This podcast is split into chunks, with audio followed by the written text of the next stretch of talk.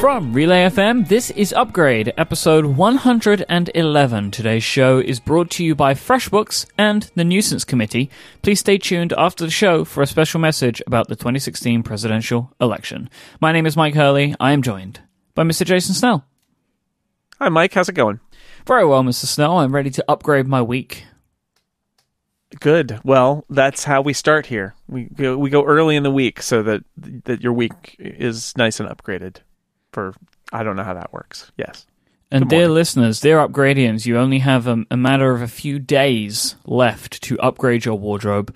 There will once again be links in the show notes to the Cotton Bureau t-shirts and Teespring t-shirts and merchandise. Um, these are ending between, we have different ending dates, unfortunately, for different campaigns. Basically, make sure that your order is in before Friday, the twenty-first of October, to ensure that you get either one of the amazing Upgrade logo t-shirts, the Brainball t-shirts, or the Upgrade hoodie. We have yep. uh, U S and E U shipping for certain items. All the links will be in the show notes. This is your warning. If you do not get them in before the next episode, you will miss out on this amazing merchandise. Exactly. Everybody uh, out there in iMessage land can rejoice today, for the Relay F M sticker pack has been released upon the world. Oh, finally. finally. We've been working very hard on this, um, which is why it's taken us a little bit of time, because there's some stuff that we wanted to do, which is going to make the experience great from now and into the future.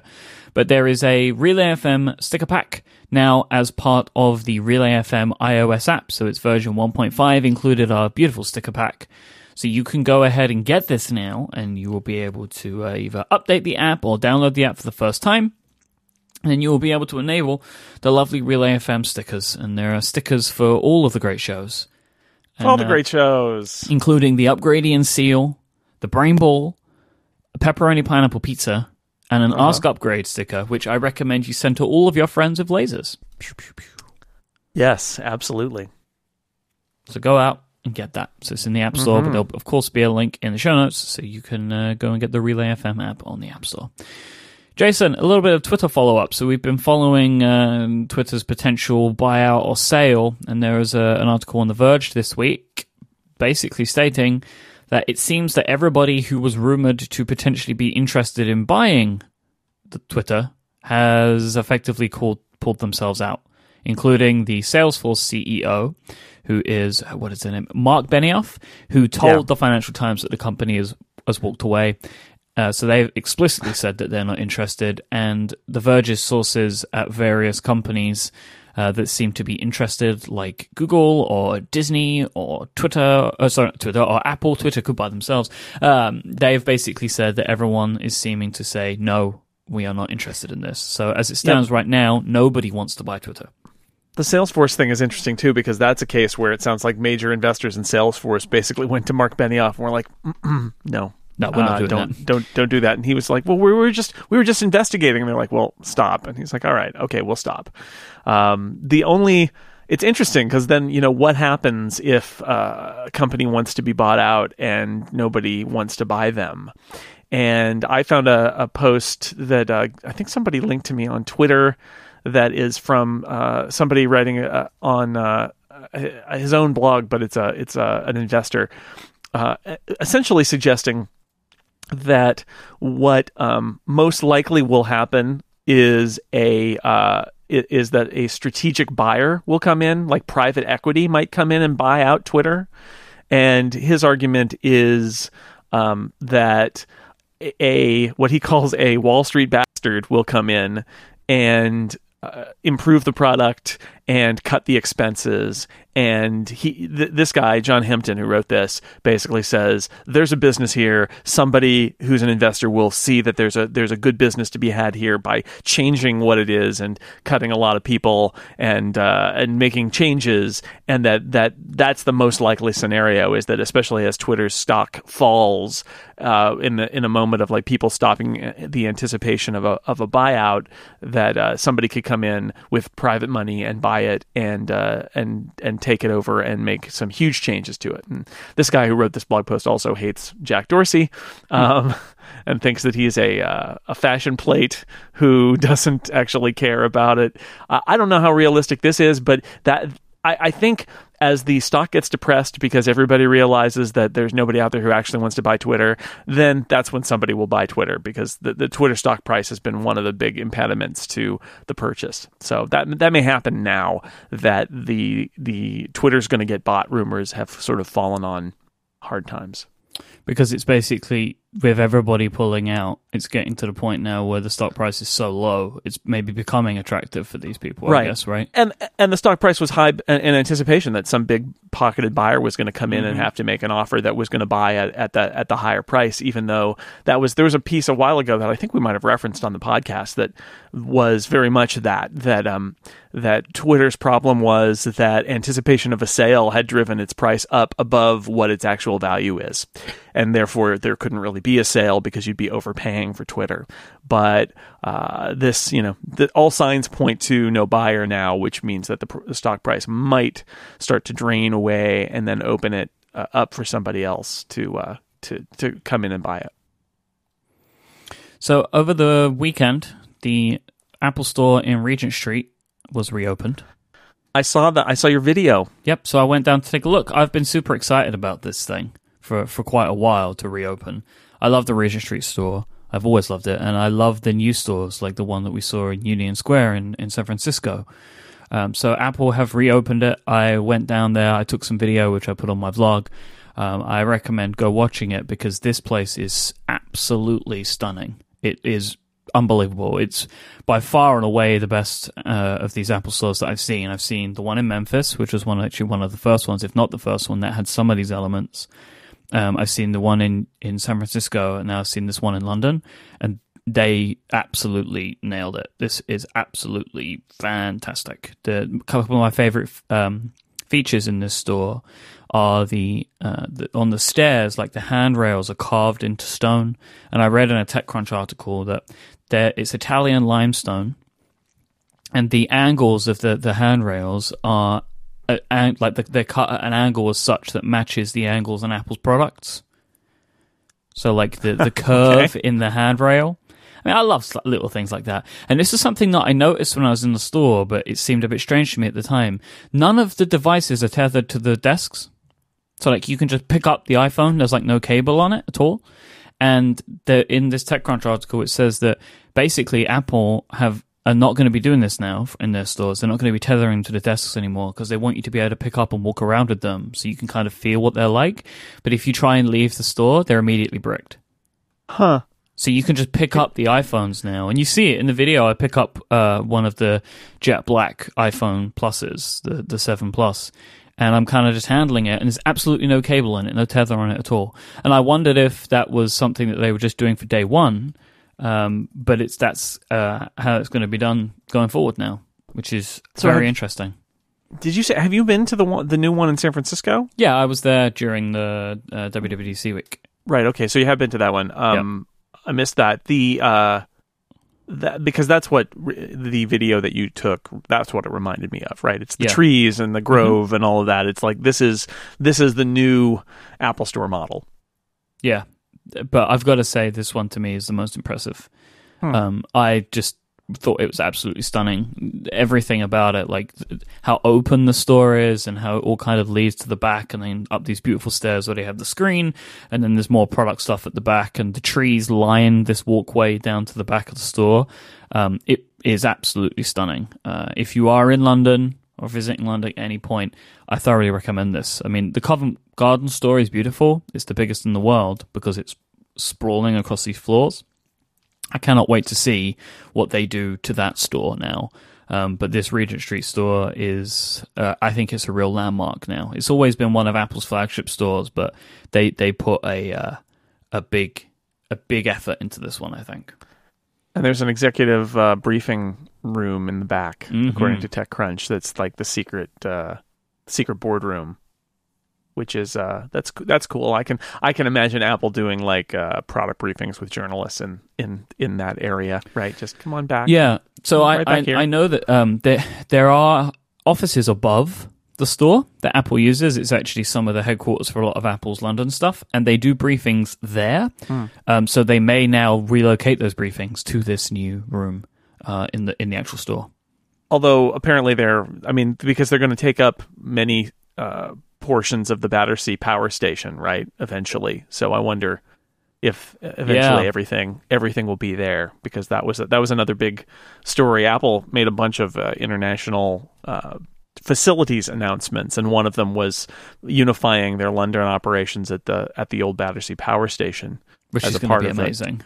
It's going to be amazing. So maybe that'll be. I think be... they're taking something like six floors of the new building, which is so the yeah. building's being renovated. Um, and it seems like Apple's going to be taking a significant chunk to, to unify a lot of their European effort, I think. The, uh, this is what happens when a company can't move its money back. It starts yeah. buying real estate, right? yeah, and, and that's that's exactly what's happening. Is that is that it's it also is a change in Apple's culture that uh, Apple is is uh, you know now mo- much more than it was when Steve Jobs came back. Now it's it's a embraced its uh, uh, international. Uh, nature and has people all over the world working for Apple and and groups in, you know, many countries. It's like this weird thing where they've always been there, but now they're kind of acknowledging it in a weird way by making bold right. statements and bold and creating moves. yeah campuses and all of that. And if people don't know outside of the uh, the U K don't know what Battersea Power Station is, it's right on the Thames. It's the, got these four huge smokestacks. You've probably seen it if you've watched any British T V shows, because either as itself or doubling as some, you know, unnamed industrial complex in a James Bond movie or a Doctor Who episode. It's been used in a lot of different T V shows. It's iconic, and that's why they can't tear it down. But uh, it's not being used as a power station anymore. No. So what do you do? And Apple's taking over. Oh, you may know it from the Pink Floyd Animals album. It's uh, the sure. building that they flew the inflatable pink pig over the top of. That's Battersea Power Station. That's the one. Because I know when I was tweeting about this on the day that Apple announced the sale, every reply I had featured Pink Floyd in some some manner. Huh. Talking cool. about Apple scaling up, we've seen some news today from our good friend Mister Mark Gurman that of Apple scaling back on the uh, Titan plan. Project Titan is the code name of Apple's car initiative. So uh, the new Gurman news is that there have been hundreds of job cuts inside of that team uh, because the the project, the team is now on a new direction. They are confirmed via Gurman sources to no longer be building a car. This was something that was uh, rumored that there was a change, but apparently now he has found out that they are no longer focusing on building a car, but leadership has put focus on building an autonomous driving system that will allow Apple to have the flexibility of either partnering with an existing car maker or to give them kind of the brains to return to designing their own car in the future. And Apple have been hiring more people that have a focus on this. So whilst they haven't cut the size of the team down, they've just cut the people out, I think, that were focusing on hard car hardware design, and they're restaffing with people that can help in the autonomous effort.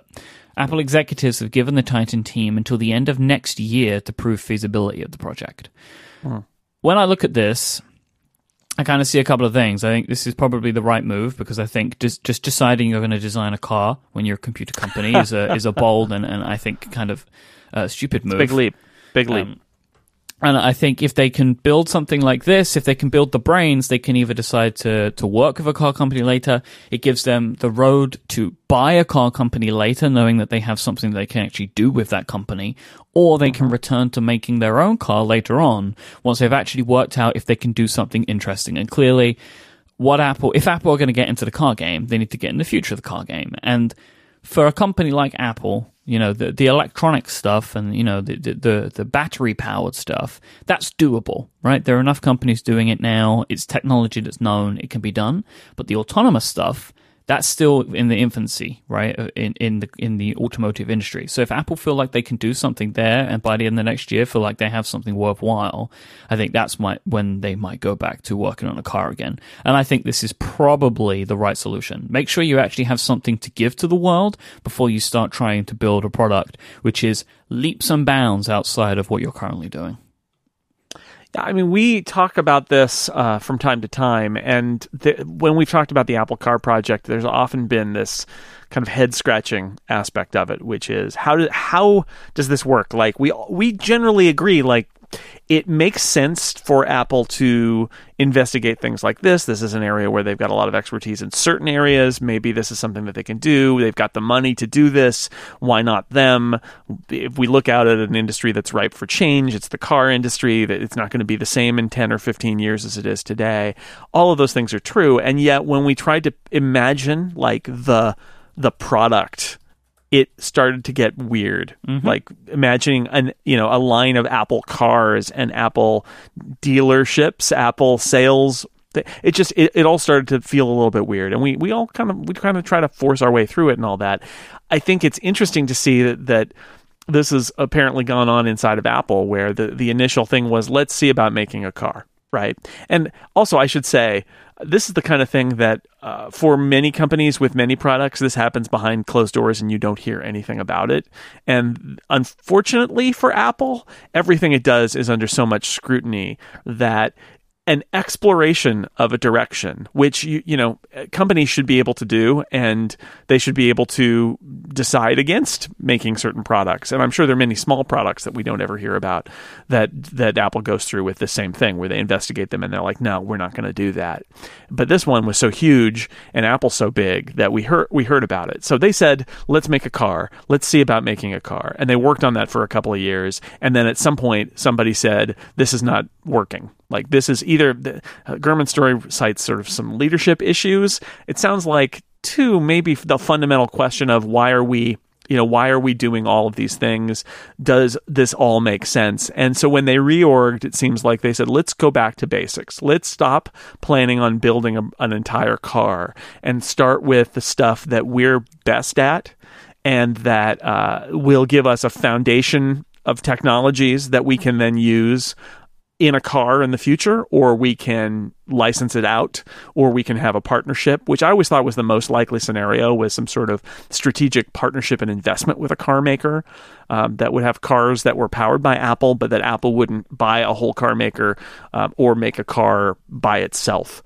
I still don't know if Apple really wants to be in the business of being a, an O E M for car software, right? That seems unlikely to me. So... Uh, but still, there are lots of possibilities here. They could this could amount to nothing. This could be Apple could go down the road with this uh, road metaphor. Uh, Apple could go down the road with this and decide that it's a good product, but it's sort of outside of what Apple usually does, and spin it off or sell it. Uh, or Apple could decide to build their own car. They could decide to make that partnership, or they could decide to license this technology to multiple automakers. Those are all, you know, those are all possibilities. I feel like the Apple brand is so powerful that if you put this stuff in a car, you'd almost want to co-brand it or brand it. Even if even if G M made it, you'd almost want to have it be like a Saturn was or something, as a an Apple kind of side brand, rather than it being the the automaker. But there's a lot of options out there. I don't know. I, I like the idea that they're going back to basics, which is what are, what are we best at? Because building the car was is is completely outside of Apple's expertise. But the the hardware, the technology stuff is and, and the software is in their wheelhouse. Not you know not for car specific, but in the fact that that's a that's a thing that Apple uh, generally everybody would agree does well. So we'll see on that one.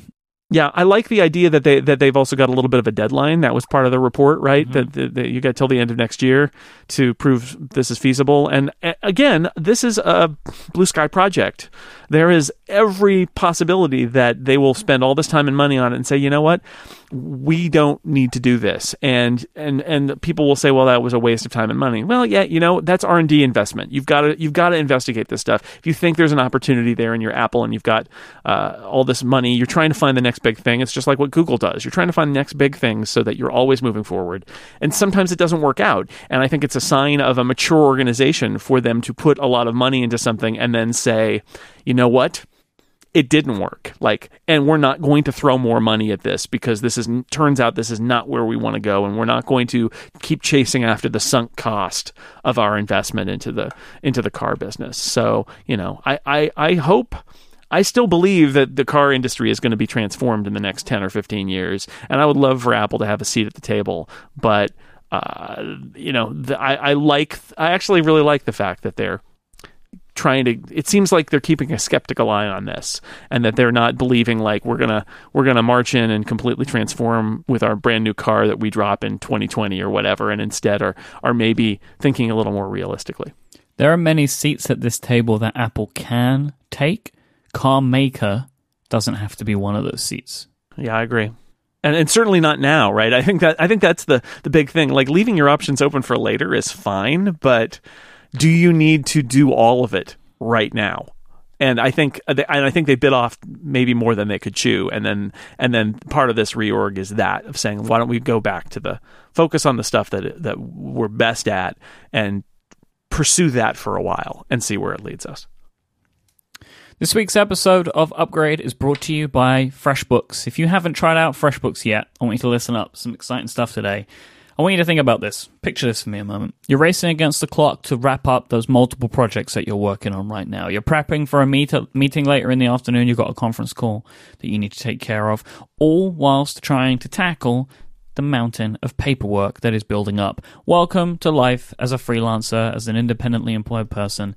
This is what it is like on a daily basis. It can be challenging, but our friends at FreshBooks believe that those rewards are worth it, and they build tools to make these challenges easier for all of us.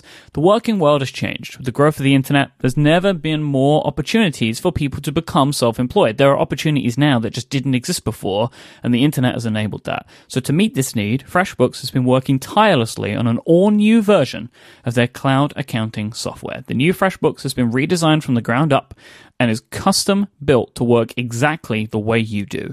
You'll be able to be more productive and organized whilst also being paid quicker than ever. The all-new FreshBooks is not only ridiculously easy to use, it's packed with powerful features. You can create and send professional-looking invoices in less than thirty seconds, and they now have a new system with this, which I think is amazing. You build your invoices in a WYSIWYG interface. You choose the fonts, you choose the template, you choose the colors, and as you're typing everything in, you're actually building it on the invoice that will be sent. So you're not just seeing like a form that you fill in which generates an invoice. The invoice that you generate is exactly how it's going to be seen by your client, so you'll know exactly how everything is going to look. You'll be able to set up online payments with just a couple of clicks. This is why FreshBooks customers get paid up to four days faster. Then you'll also see when your client has seen your beautiful invoice. No more guessing games, no more chaser emails. And FreshBooks also have something that is super cool. It's an all-new notification system, which they're kind of building like a personal assistant. So every time you log into FreshBooks, you get an update on things that are changing in your business, and they also say to you, hey, you need to look at this, this, and this. Like, this invoice is late. This one you usually send out at this time. Maybe you should do it now. Like, they give you these prompts of things that you can just jump in, get what you need to be done, and jump out again. So all of these new features are coupled with this beautiful redesign focusing on simplicity and clarity, giving you a bird's eye view of your business at all times. FreshBooks is completely focused on the question of, how is my business doing? And this is how they're building their new product.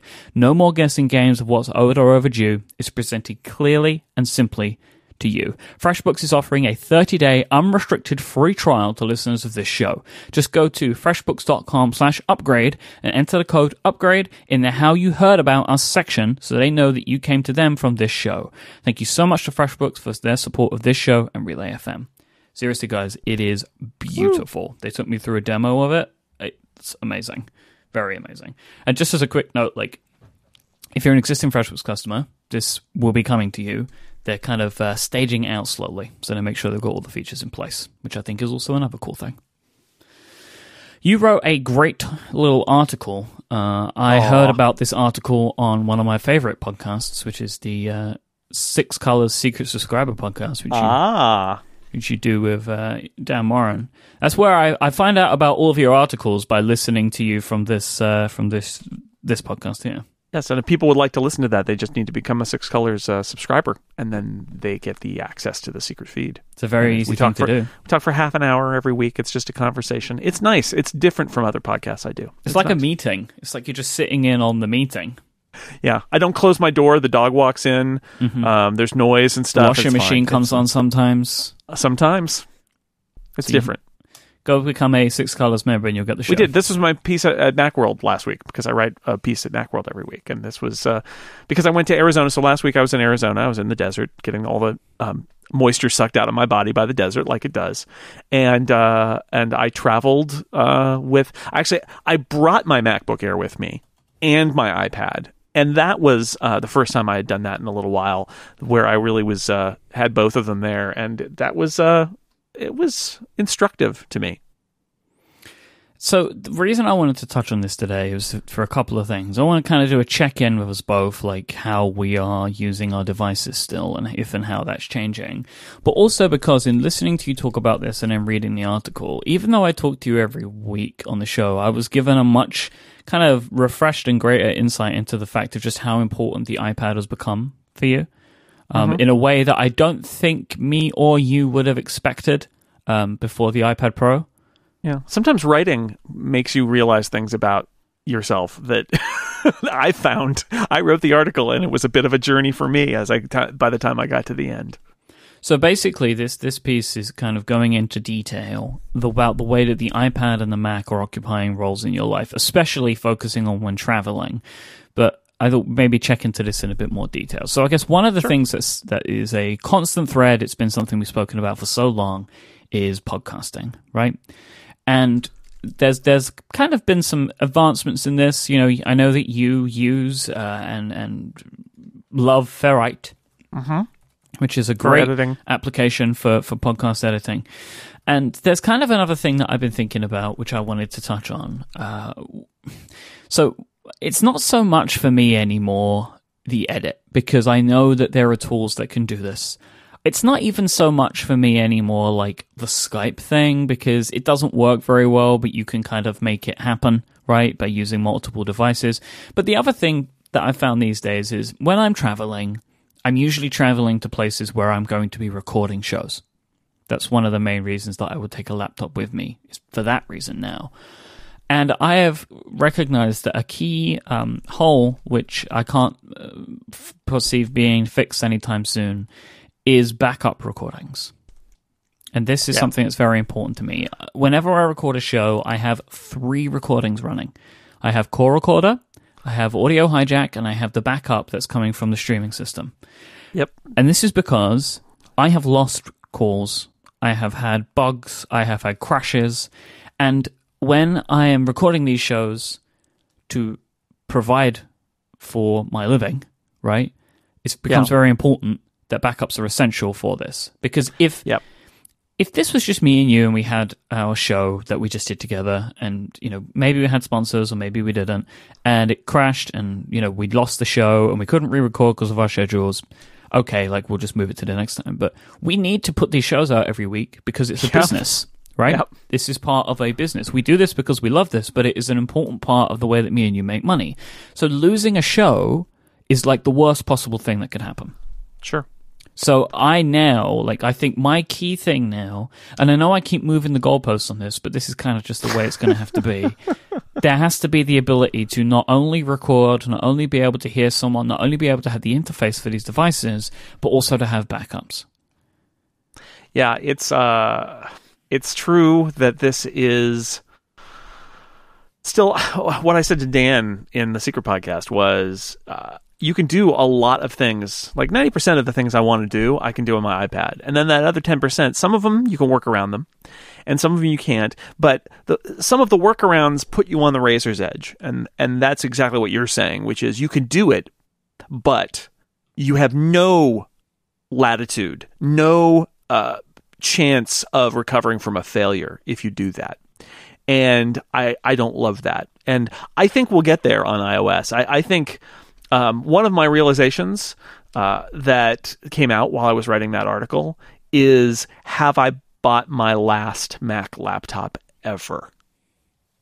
And I don't know that this MacBook Air that I have is my last Mac laptop ever, but it's an i seven from twenty thirteen. It's powerful. Yeah, it's an eleven inch screen and non-retina, which means that it's dwarfed by my iPad screen. But it's very powerful. I can edit podcasts on it. I can do all of my, I can generate charts for six colors. I can do all that stuff on it. And then I think, okay, so I I can use that for another couple years easy. And then I think, okay, what's the iPad going to be like in a couple of years? Because if the iPad in the next two or three years closes the gap on all the other features that uh, it currently can't do and the Mac can do, then in a couple of years, again, I'll be in this position of wh- why do I need to buy a laptop?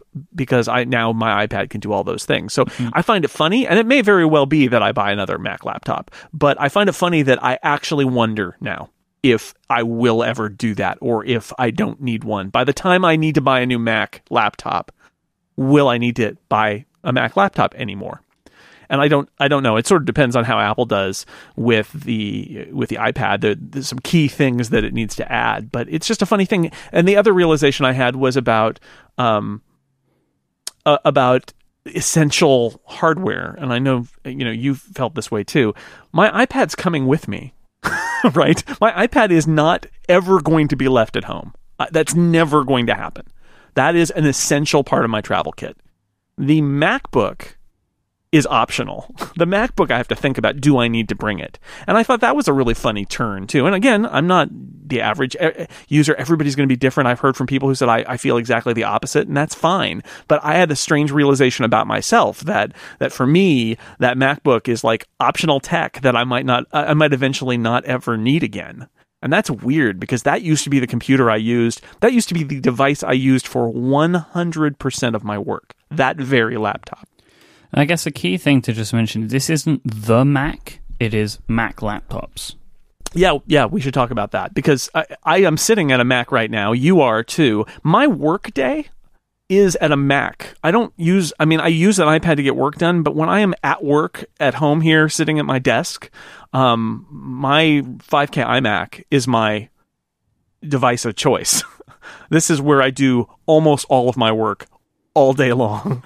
So it's not it's not that, but in the context of, of travel or of going out in the other room, going out to the living room of the house, things like that, the Mac is rarely involved now. It's sort of sit down at my desk, do my work, use my professional tools, write articles, things like that. So do you only sit at the Mac when you're writing or recording? Um...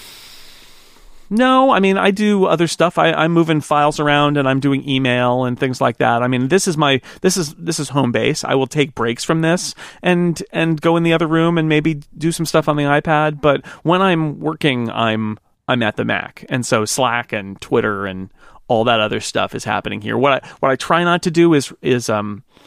is read a lot on the Mac, because I know that I, I could just read those articles on the iPad and that would be better. I should basically stand up, stretch my legs if I want to read an article, like mm-hmm. use uh, use iCloud uh, tabs or whatever to to just open that article on my iPad in Safari and read it there. Uh, but uh, when I'm at my desk, that's I'm I'm using my Mac. Like I'm I'm very focused on it. It's twenty-seven inches diagonal. There's a lot of room to put Windows. Lots of stuff is going on.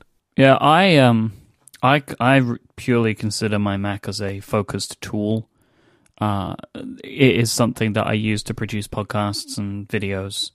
Like that, that's what I'm doing with it now. Like I'm, I've been spending yeah, more. It's your professional tool. I've been spending more time at the Mac recently than usual because I've also been using Final Cut, right? So that is uh, large, large, large. amounts of time spent editing in Final Cut. And it's funny, I've I've noticed um, in the last few weeks that my computing life has lacked some delight. And and I think it's because I've been spending more time at the Mac. And for me, like, I enjoy computing on my iPad. Um, at the Mac, it's like, this is work stuff. This is like projects to be done, work to be completed. But mm-hmm. when I'm on my iPad, it's I find it a more pleasurable experience. Like reading Twitter, checking Slack at the Mac is just not yeah. f- fun for me. So that that was the moment that actually prompted this entire article for me. Was I'm in Arizona and I, w- I had the Mac I had the MacBook Air out because I needed to do something that was on the MacBook Air, and then I found that I was not. Um, I found that then I was looking at Slack or something. I sort of completed my task and I had like Slack and Twitter going, and I thought, I need to put this away. Like I, I, I now, now I'm in the Slack and Twitter zone where I'm just reading things and interacting with people. And the reason, and I, I would have a better experience on my iPad. And that was when I closed the laptop. And that was that was just a funny moment of there are things that the Mac can do, but I greatly prefer them on the iPad. And it's not like I think like I have pains when I use Slack on my Mac here in my office, but if all I'm doing is looking at Slack and Twitter and reading articles on the web, the Mac is not is the worst tool for that compared to the iPad. It's a worse tool for that. It just is. It, it for me, it's it's less ergonomic. Mm-hmm. It's less comfortable. There's I would much rather have a little thing I can carry around with me than to sit at a desk or ha- sit in, in like typing pose on a laptop with a a, a small non-retina screen tilted, you know, and some of that could be you buy, buy a bigger laptop and all those things and, and solve some of that. But it's just it was that, that moment of realization that there are things that there's certain modes that I would prefer to do on my iPad and not my laptop. So it's funny that we've gone to here. Talking about ergonomics, though, you mentioned in the article um, about some of the issues of using the iPad uh, when writing, when traveling with the twelve point nine, because you don't have a, a way to kind of comfortably rest this on your lap. Yeah, twelve point nine is is big, and I I love it, and I think it's actually a great uh, sort of disembodied screen, and I think um, with an external keyboard at a table or a desk, it's fantastic, but it's not something you can really put in your lap without a case that adds so much bulk that I, I've tried all those cases, or many of those cases, and I don't like them at all because it makes it huge. And so I end up compromising and not writing. When I'm at my mom's house with just the iPad, I go to her table and I put down my Bluetooth keyboard and my iPad and I sit there and write. And it's not great ergonomically, but I can do a lot of writing. And with the MacBook Air, I actually wrote a couple of articles on you know, sitting on one of her couches with the MacBook Air in my lap. And I realized, well, this is nice. You know, I don't have to be at the table like I do with the iPad, which is not to say that the... that the uh, the the nine point seven, I, I, I keep coming back to the nine point seven inch iPad Pro with that Logitech keyboard is like an amazing portable writing tool, but I prefer the twelve point nine, and you know the, that's the one that I bought is the twelve point nine inch iPad Pro, and so I prefer I prefer that one, and that one is a, a harder sell as a uh, as a right on your lap kind of device. You can balance some things on your lap like the smart cover, but it's not. It's not great. It's ripping. Yeah, so I was writing the show notes this morning on the couch with my twelve point nine inch iPad in my lap using the smart keyboard. So, like, I think the way I was thinking about this is it can be done. Like, I do it all the time. However, we're doing very different things. And I imagine sitting and writing for an hour, I don't know if I would want to do that. Yeah. But, like, I have it in my lap and I'm, like, typing out an email and then I just carry on. It's not a great experience, I imagine, to sit and do focus writing. It's not It's not great. I mean, I can write an email just in the software keyboard, too. I can write an article in the software keyboard, too. But uh, you're you're trading off. Every every little bit has some some trade-off about it. And I just, you know, the laptop is really great. It's designed to sit in your lap and let you type, and you don't need to. It's a laptop, right? You don't have to have a table. You can just put it in your lap. And the iPads are not as great for that, especially if you don't have an accessory. And, uh, yeah, it's a it's a... It's a challenge there, but the, I don't know. It was um, the iPad as capable as it is. It just it reminded me of all of the things that it can't do. That um, as I was saying to Dan, because Dan's going to be making a, an international trip pretty soon for a, an extended period of time, and um, and one of the things that I said to him was, the iPad is not flexible in the same way that the Mac is. Like you you know what the iPad can do, but the the Mac can do anything. Like the Mac can do anything you need. If any any eventuality while you're traveling that you need to do something, you know you can you can find a way to get the Mac to do it. And the iPad, there are lots of things that are like on the little on the edges, and you realize, oh, I can't use the iPad for this. I need a Mac now. And so that that's just where we are. And there there are there's software.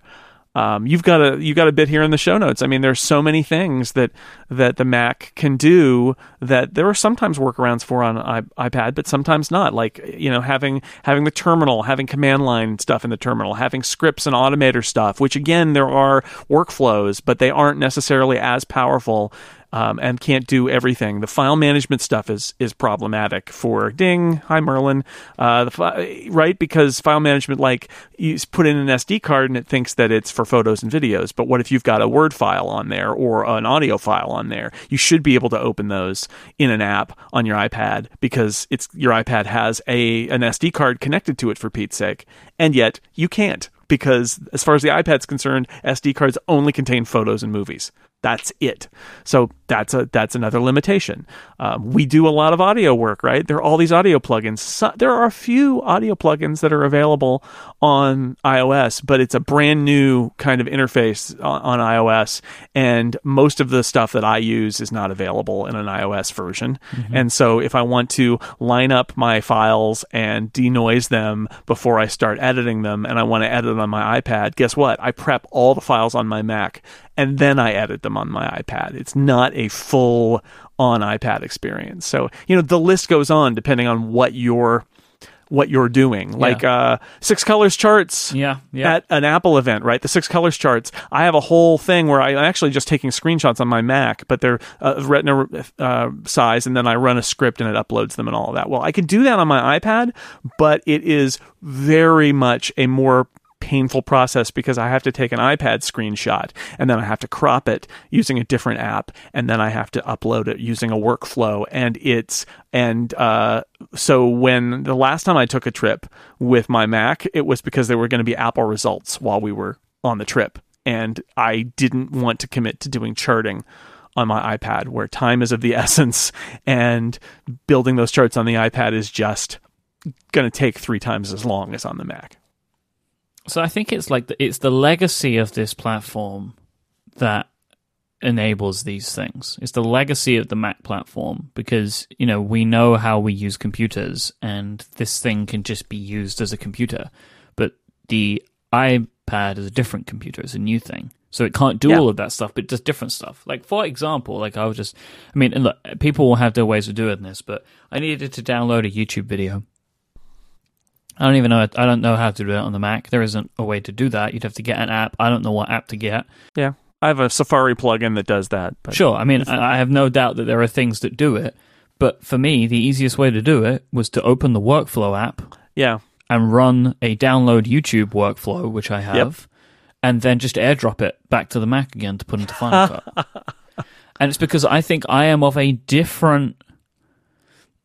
I am of a like a, a different mindset. I'm of a different age isn't the right phrase because there are people um, that are younger than me that know how to do all of this stuff easily on the Mac. But I'm like of a different mindset of the way that I've been brought up in computing. You know, not somebody who, who has ever really bothered to to be very focused on on code and all the rigmarole, you know, like you know, I'm talking about things like terminal, and I'm talking about the command line utilities and Apple script and all that sort of stuff. This stuff just doesn't make any sense to me, right? But what I am able to do is to understand something like workflow, which just makes a ton more sense to the way that I work. Yeah, and workflow, I find workflow doesn't make a lot of sense. That that there, it's it's even more like Automator. You have to you have these blocks that do very strange things, and you're you're because your vocabulary is so limited, you have to do like five steps in order to get it to do something that should probably only take one or two. And I understand, and you know, I end up going to Federico Fatici and saying, "What am I?" or or Fraser Spears, "What am I doing wrong here?" Like, what, why, how? And and sometimes their answer is that should work. work um, and then they'll think about it and they'll figure out that even for somebody who's very well versed in workflow stuff that uh, it's more complicated than they really thought, and then they'll send me something and I'll be like, oh, I would never have guessed that you had to go through those steps. And and but you're right, it is sometimes it's generational, or it's at least in, it, it's really contextual. Like command line, I don't love the command line, but like I've got some command line utilities that do incredible things for me. Like um, you know, Marco's talked about on A T P, he has this app called Sidetrack, which is still a private beta, but it it lines up all the audio files of a podcast, and it's a command line utility. And I wrote a, a very short Automator action uh, with some Apple script in it that basically in the end, what it does is it lets me click on a file and say, sidetrack this in the Finder. And I don't have to go into the terminal. I do it all using the user interface. And that's great. And the Mac lets me do that. If I was on iOS, and even if I had that binary, which I don't know what that would be, but even if I did, how would I enable that? And I, I think that's that's it will all I think it will all come, right? But it's right now it's uh it's just we have we have a complete platform, and we have a still building platform. And that's the difference. It's like if you want to be able to do everything, use the complete platform. If you want to the the the building platform has a lot of value, but it's just not um it, it's just not all there yet. No, I don't think that I'm uh, out of the, the woods of buying Macs. I think I, I will be buying a new um, Mac laptop hmm. this yeah. year because my needs are different. You travel a lot. I travel a lot, and and I want something that's that's thinner and lighter than my current MacBook Pro for the times where I do want to take the laptop, which are becoming less and less, but it still exists as a thing when I travel, and I want to be able to record, and there isn't any other solution. I want to have my Mac with me to do that, especially now. If like, also I I expect that every time that I I leave, I'll be working on videos as well, so I will I definitely need for Final Cut. So I want something that's thinner and lighter than what I currently have, which means that it is likely that I will be purchasing a new laptop this year, but it remains to be seen which one. I've thought about it because I hear, you know, I, the temptation of a uh, like a MacBook that's much uh, thinner and lighter, and it also has Retina. Uh, if if I felt confident that that would be a tool that I would need for the next five years, I would be more interested in that. But mine is in a pretty good is in a pretty good place. You also travel a lot, and you have tools that have to be run. You ha- you know, right? You have work that has to be done on a Mac, and that there aren't really any good solutions for that now. So that that all push pushes it in the other in, in the other direction. But for me, I've been able to get away in in most cases without. without the Mac, and occasionally I will bring it. Like, when we're, uh, so we're going to Ireland in a couple of weeks, and I am bringing a Mac there, and there are a couple reasons for that. One is Lauren needs a Mac because she's got some stuff that she has to do for this organization that she's uh, a, a part of that requires uh, ma- basically Excel macros that I wrote for her to simplify her her uh, workflow for that. So she needs that. So she needs a computer that's got Excel on it with macros, and uh, and then I've got enough podcast editing and stuff to do that I, I really need to, to bring that to, and to read off of a off of a memory card. So, you know, what are you going to do? You got to read off a memory card. You got to bring your card reader, and my card reader is apparently a MacBook. So, uh, you know, I'm I'm still going to bring that. A Mac is still going to come with us because it has to. I will not be bringing a Mac to Ireland. Monster. Well, actually, I don't think I will be. Maybe I will be. Uh, yeah, we'll be no, doing an upgrade there. I will be. No, the reason, it, the only reason I will be is I, when I'm away, I'll need to publish Cortex. Oh, see? And that requires a Mac, unfortunately. That's a shame. If I wasn't doing that, then I wouldn't be bringing one. Because when me and you record, I would just use your laptop. Right. Which is how, what, this is like the thing that I've been doing recently. Like, so when we were in Portland, I just kept like stealing Steven's computer to do right. everything. So, so you need a Mac. It just doesn't have to be your Mac. That's all that I care about, to be honest. Wow. Just put it in that bag. Talking of bags, yeah. I wanted to mention the bags that I use. So for carry-on, I have a bag called the uh, Topo Mountain Briefcase that I love very much. It is a briefcase slash backpack slash messenger bag. It has like three different ways you can carry it. Um, I've used it for a long time. It is my like airplane travel bag now, and and I, I could get a surprising amount of stuff inside this bag. It served me very, very well. Um, but then I also, when I'm out and about in London, or I usually take this with me on trips in case, you know, like so I'm out when I'm out and about walking around, uh, is the Tom Bin Ristretto, which is a shoulder bag. Um, and it's kind of made for smallish devices, but like laptops and stuff. Um, so I've been very happy with that. And also I will give a shout out to Nokco. Uh, Brad Dowdy, my co-host of the Pen Addict. He has a Kickstarter running for a bag right now called the Lanier, which I have been using more and more. It's kind of like, it is not meant to be like your daily bag. It is a briefcase, but it's a bag that you would take to a conference. I'll be bringing mine to all, um, and it will be the thing that I would carry my iPad downstairs to the conference room with. That kind is that kind of bag, you know? So uh, ah. I'll put a link in there. You can still back the Kickstarter for the next couple of days, and then it will be. Uh, they'll be making it later on. But if you want it, you should get one. I have one. He's, I got sent a prototype one, and I love it. And uh, I've been using the Timbuktu laptop messenger bag some. Um, we got one. We got those back at I D G, and I still use that a lot. Um, and it fits my. I can actually put my iPad and my MacBook Air together. They can snuggle in the uh, uh, is that your bag the, that has the Tech Hive logo on it? Yeah, that's the one. Right. Yeah, that's a Timbuktu. And but I have lots of other I have lots of other bags too. I have a Brent Haven backpack that I've had for like fifteen years that is still kicking, that I love, um, that they don't make anymore. I actually found one on eBay the other day, and I couldn't believe it because they don't they haven't made it in ten years. And I, I really love that backpack, and I'm worried that it's going to die. So I, I I spent twenty bucks and I bought I bought the the eBay of the same uh, on eBay the same one just to have another one because I love that backpack. What is the name of the Timbuktu bag that you have? They have many laptop messenger bags. Well, I think it's called laptop messenger bag. Hmm. Hmm. I think I, I think that's actually what it literally what it's called is uh is a laptop or custom laptop. I mean, it's a it's custom probably because, custom because they have yeah. custom laptop, they have classic laptop, they have commute laptop. We're gonna go with custom. I think it's I think it's custom classic messenger bag, but I'm not one hundred percent on that one. We'll go with that. Well, let's assume that's the one, right? People can yeah. work it out from there. That's basically what it looks like. I want to round this topic out with a uh, thought experiment, right, with you. Ooh. You're going on a trip, and you can only take one device. Oh. And this is a trip where you will need to be working on. What device do you take? Uh, I would say it depends on what I'm what I'm working on during the trip. Like, am I editing podcasts? Am I recording podcasts on Skype? Am I recording things locally? Am I doing Apple Apple uh, quarterly report charts? Mm-hmm. Um, all of those things. If I if I could only choose one, it would depend on those, because often I will only bring the iPad Pro. But if I was in a case where I was doing things where I literally couldn't do it without a Mac, then I would have to choose a Mac because I would otherwise be unable to do them. So my feeling would be I would take the iPad and just work it out.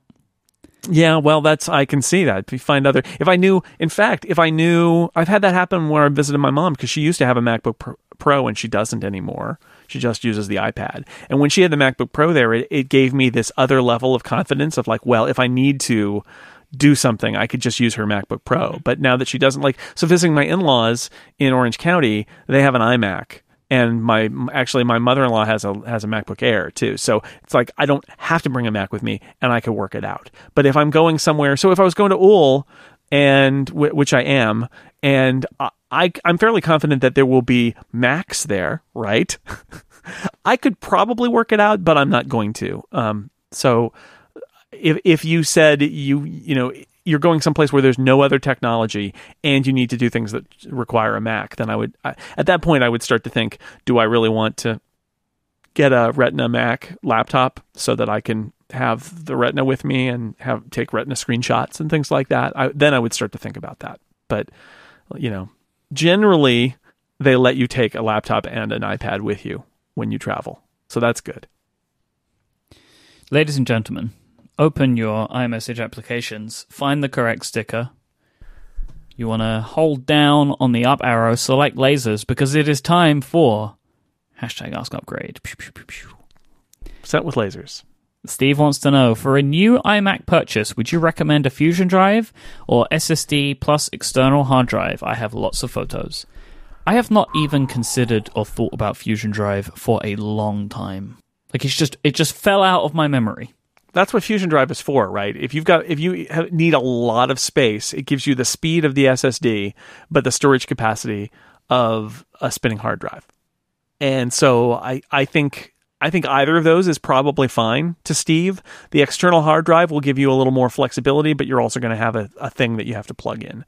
Um, the, the advantage, you know, you can get a different one. You can take it to a different computer. All of those things are not true with the Fusion Drive. It's inside your iMac at that point. Um, I opted for S S D, but I have a, you know, I have an external hard drive. Essentially, I have a server with a, a giant storage area on it. You've got an external hard drive. I have for a yours, couple, right? Yeah, I have a couple that I use. Uh, I I keep actually two plugged in at all times for different things, because one of them needs to be taken out and moved around more than the other. The other is basically just what I refer to as just, it's actually just called cold storage. Like, it's just yeah. where I put stuff and it stays forever. Um, like large things, I have some just weird files and et cetera on there. Uh, and one of the things that will be built into MegaOffice will be some kind of network attack storage when I when I get around to that.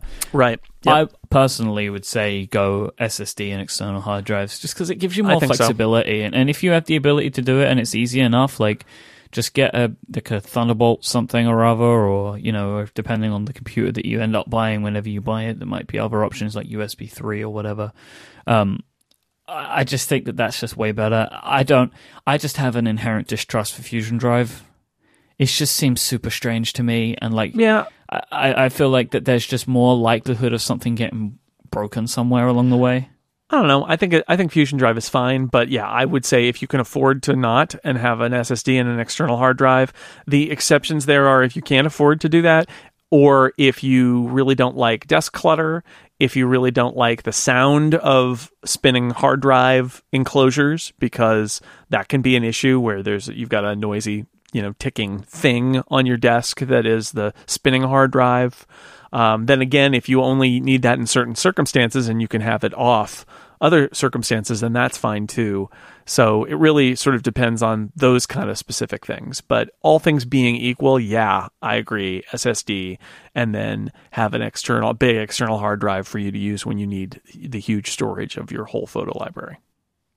Talking about things that I'd kind of forgot existed, Brent asked, is there any benefit to running more than one content blocker on iOS? I mean, my th- feeling is I guess it depends what they do. Like, I don't know if it's worth running two just pure ad blockers if that's what you're looking to do. I feel like you, at a certain point, you're just going to be blocking, blocking, and blocking, blocking. Like, I don't really know how far it will take you. But there are content blockers that do different things. Um, like, there is a content blocker that I actually do run called, that I always forget is on. I think it's called, like, Cookie Jar or something like that. And all it does is it stops the European Union cookie notifications appearing on sites. It's it's called Cookie something. I'll see if I can find it. I can't even remember the name of it, but uh, I'll find it somewhere. I'll Cookie Box. Is that what it's called? Cookie Box. There you yeah. go. So I use that. Um, that's the only one that I've ever used because it, it just helps get rid of some of those when I'm going to websites from Twitter links and stuff like that. Um, I don't run any other kind of content blockers. Do you run any? I don't. It just is a thing to me where it's like, all right, whatever. Like it's, I'm not even really taking a moral stand on it. I just know how frustrating it is and how th- th- sometimes things don't work. Like we get people write to us every couple of days for the stuff to do with the membership, where they're like, I can't log in, and this, the the the the first answer is, do you run any content blockers? Because for whatever reason, it just breaks stuff, right? So, you know, I, I just can't be dealing with that. Yeah. Ads aren't that bad. Yeah, I, I've decided th- in general that I would rather see the ads than have weird, incompatible experiences that I have to troubleshoot. Yeah, it's just not. It's just not. It's just not worth it for me. I don't yeah. get enough frustration out of it to feel like I need to turn them on. Yep.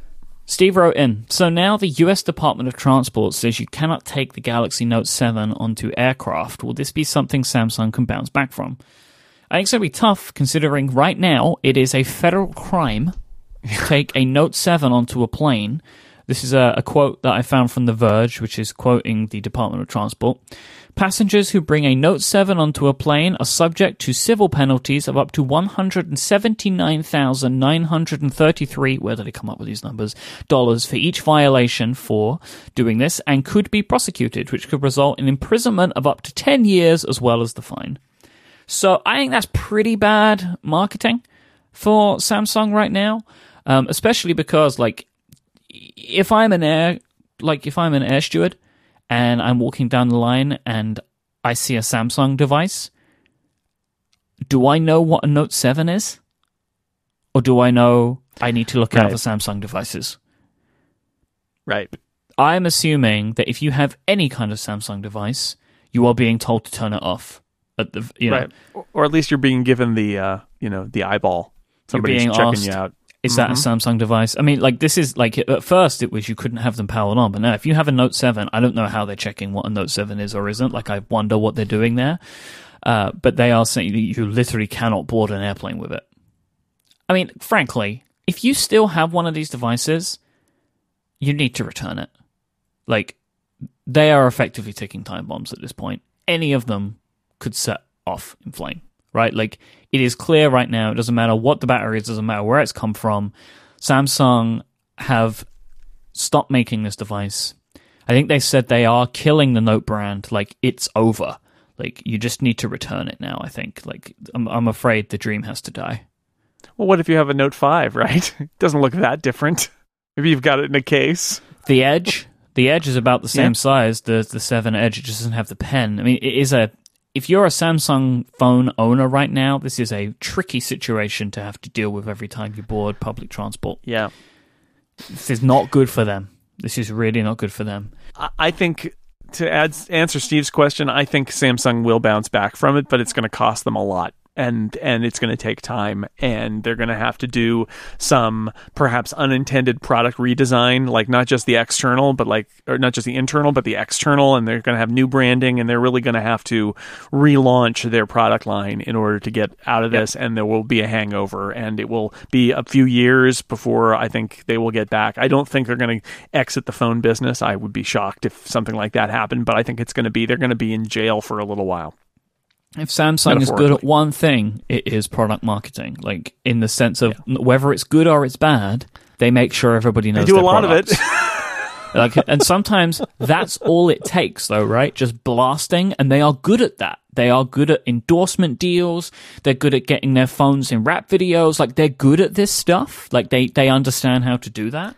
Well, that's why Samsung. That's why Samsung is the most successive, successful Android phone ma- manufacturer. Honestly, is because they they saw the potential of this market and made an investment up front in huge marketing. Mm-hmm. Huge marketing. And there was a time when the Samsung phones were really not notably different or better than any other Android phones out there, I would argue. But they were the ones spending more than Apple on marketing. And they established themselves as the brand to be, and they beat out, you know, Motorola and uh, the the Verizon Droid marketing and all of that. They really, they really owned it, and they're going to have to use, you know, that that investment is kind of blown now to a certain extent, and they're going to have to spend more time. But I, I have no doubt that they'll bounce back. It's just going to cost them time and money. Like, at this point, it is argued that they do make the best Android phones as well. But I agree that, like, initially, when it was like earlier on, whether they made the best phones or not, they were getting ahead because of their marketing. And now it's kind of like an inertia thing, right? The marketing's yeah. continuing, but they're also considered to be making great devices. Now they've kind of lost the latter of those two points, because whether the devices are great or not, if they're catching on fire, or if they're known to catch on fire, that kind of undermines your product innovation. So I think they're going to struggle. I think that there is a possibility, there is of course a possibility this ends their phone division, but it won't be a decision they make now. I think it will be depending on how the next couple of revisions of phones do. Like, if people decide not to buy their phones because they're scared they're going to catch on fire, that's only a couple of revisions away, like a couple of like product cycles away from ending up not doing that anymore. I suppose. My money would be on the fact that they are able to revive mm-hmm. the division and, and push ahead again, but the possibility is definitely there. Yeah, I, I, I can't see it happening. It would it would require an, a complete rejection mm-hmm. by the market, and I don't think that'll happen. Also, no. because the, the there are so many other Samsung phones that are that mm-hmm. are fine, that are that are not covered in this. It's really just the Note, and I feel like they will they they will. The only thing I would say is I think that the pride of the Samsung brand is par, is going to be a factor here too, where they're not going to, like, one thing to do would be to just create a new brand for phones made by Samsung and do that, but they're not going to do that because Samsung is all about putting its own name on everything it makes, whether it's yeah. a washing machine sure. or or a phone. And so they're they're not they're not going to go away from that. So maybe the Galaxy brand goes away, or maybe the Note brand goes away and the Galaxy brand stays, and it gets called something different. Um, we'll we'll see, but I, I don't think they're going anywhere. They're just going to have to take the take the hit for two or three years. No, I find it very unlikely, but I think just my point is, like, I think the likelihood of them going away is higher than other phone makers at this point, right? Like, they have a thing in that's happening to them, which isn't happening to anybody else, which is the phones are considered dangerous, right? Like, that is a, you know, It's a it's a different it's a thing not working in their favor. But I, I want to underscore, I think they will rebrand and they will bounce yeah. back, but I don't think the next firm will bring them to the point where they want to be. I think it will be in a couple of years' time for them to yeah. really establish themselves back on top of the pile. There'll be a dip, and then it'll slowly come back, I think is what what will happen. And I do think the Galaxy brand is gone. I think the Note brand is gone. I think it's brand new branding. Oh, that's, I, yes, change as much as possible. Dave has asked, is there a way to see my purchased or slash downloaded iMessage apps on a second device without just searching the store? So my assumption of what Dave is asking is, is it how can I find out which apps I've downloaded on other devices? So the way that I do this is to look at the purchase tab in the main app store. All of yeah. the apps that you've purchased or downloaded are in there. And if there's just sticker packs or just iMessage apps, they're identifiable by the oval icon. Well, I... I'm looking at on my iPhone at the purchase list, and the um, message apps all still just have round rec icons, just like every other app. Uh, no, you're right, Jason. I was wrong with that one. So you're out of luck, Dave. Yeah, you, there's no special way to filter just um, things that have stamp packs. I, I I am baffled by many things in the um, iMessage app store.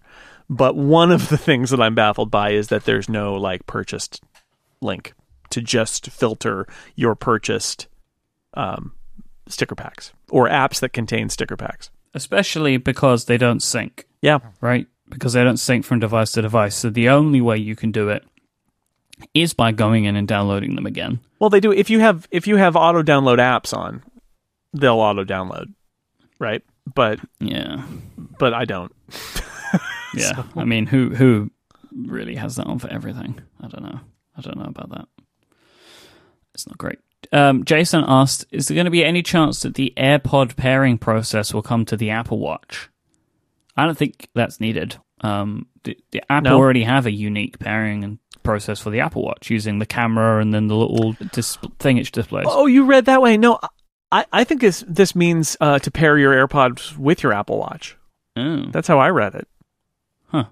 And my guess is that if you pair your AirPods with your iPhone, that perhaps they will direct, they will automatically pair with the Apple Watch as well. But it's, a, I think, yes. If I would be shocked if you can't fairly easily pair your AirPods with your Apple Watch. It would just be paired via your account, like you you'll do it via the phone, as you say. But I, think I would think so for either of those. So whether it's pairing the Apple Watch and the phone, or pairing the AirPods to the watch, I think no for either of them. I don't think there's going to be any change. Yeah, I don't know if you if you try to pair the Apple Watch with uh with AirPods, if it will pop up a little thing that says, you know, let's let's do this, or whether you need to do a standard Bluetooth pairing with those. I don't know whether they've added that into watchOS yet or not, but I would think that they would make it as easy as possible to connect it if it isn't automatically connected when you're connected to uh, the iPhone. If it doesn't also pair it with your Apple Watch, I don't know. And finally today, Landon asked how tall I am, uh, because because after watching my vlogs, uh, he was curious. Uh, Landon, I am about six foot tall on the money, um, and if you are in Europe, let me find out what that is. Six feet in meters. It's one point eight meters tall. Hmm. How tall are you, Jason? I am uh, somewhere between five foot ten and five foot eleven. On a good day, I'm five foot eleven. On a bad day, I'm five foot ten. This is one of those funny things where I was almost positive that you were taller than me. Absolutely not. I, everybody that I know, I think, is taller than me. I don't know what that says about me, but I'm sure a psychologist would have a field day with that. We are all much shorter than Andrzej Tomic. That's the important thing to note. By a country mile. He is. Yes, he is a, and that country is Slovenia. By a Slovenian mile. Yep. Thank you so much for listening to this week's episode of Upgrade. You want to go to our show notes today at relay.fm slash upgrade slash 111 or look in your app of choice to find all of the links that you need so you can download the Relay F M sticker pack and the app. But more importantly than that, even for this week, to find all of the links you need to the various merchandise options that are available yes. for this week only. Once the door is closed, the door is closed. So if you want to get this stuff, you have to go now. I will not accept people saying to me, oh, you didn't give me enough notice. This is your notice, right? This is your final warning. Would you agree, Jason? Final warning right now. Final warning. final warning. If you want to find Jason online, you can go to six colors dot com, and he is at JasonL on Twitter, J S N E L L. I am at iMyke, I M Y K E. Uh, I host many podcasts here at Relay dot f m, as does Jason.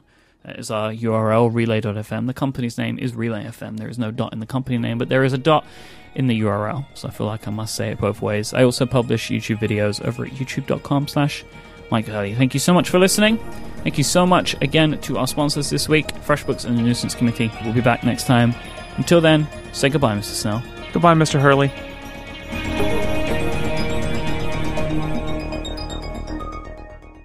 What's going on inside Donald Trump's head? Do you think he's ever scared or wonders if he's wrong? In public, he calls people names. He's a germaphobe, and he doesn't like to be touched. Trump spreads conspiracy theories and makes wild accusations. He says that Ted Cruz's father helped assassinate J F K. He says that Obama is a traitor who wants Muslims to attack the United States, and that Hillary Clinton might have committed murder. He thinks climate change is a conspiracy created by the Chinese government. Do you think he believes those things? He used money from his charity to buy a six-foot painting of himself. He lied to the press about helping to clear rubble after nine eleven. In interviews, Trump has said he's too busy to read books. He seems to not know how to use a computer or type on a keyboard. Donald Trump doesn't know what's in the United States Constitution. When a member of Congress asked him about Article one, which defines congressional powers, he said, "I am going to abide by the Constitution, whether it's number one, number two, number twelve, number nine. The Constitution has seven articles. This November, the American people will elect a sane and reasonable president who understands the basic facts about our democracy. And that won't be Donald Trump."